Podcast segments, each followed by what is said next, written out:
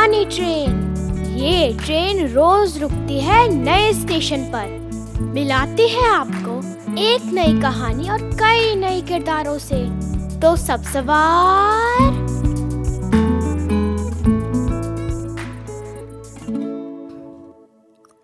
आज की कहानी है एक दूसरे के साथ।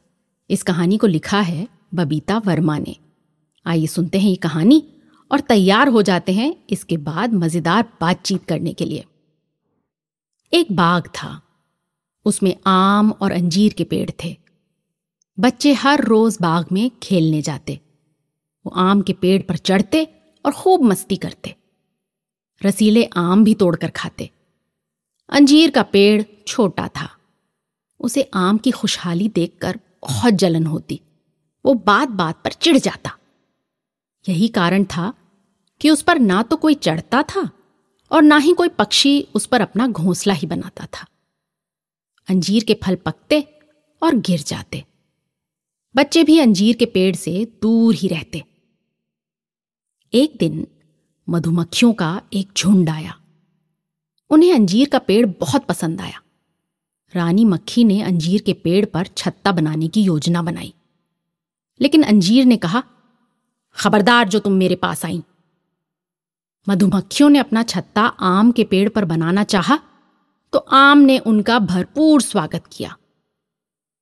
कुछ दिन बाद एक लकड़हारा आया।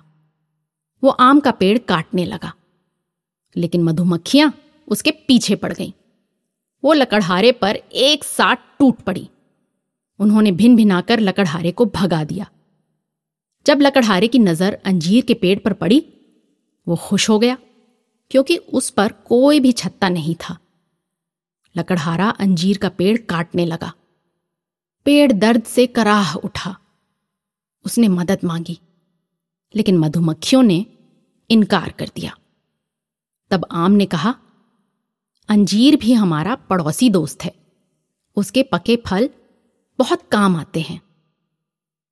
ये सुनकर मधुमक्खियां लकड़हारे पर टूट पड़ी।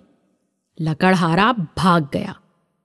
अंजीर ने सोचा, सबके साथ दोस्ती करनी चाहिए, मिलकर रहना अच्छा होता है। क्यों, थी ना मजेदार कहानी? आप बताइए, आप रोज कहाँ खेलने जाते हैं? अच्छा, अंजीर का पेड़ बात बात में चिढ़ क्यों जाता था और रानी मक्खी ने क्या योजना बनाई? मधुमक्खियां लकड़हारे पर क्यों टूट पड़ी? क्या आपने कभी किसी की मदद की है? किसकी और कब? इस घटना को एक कहानी के रूप में अपनी भाषा में रिकॉर्ड कीजिए और अपने सबसे प्यारे टीचर के साथ साझा कीजिए।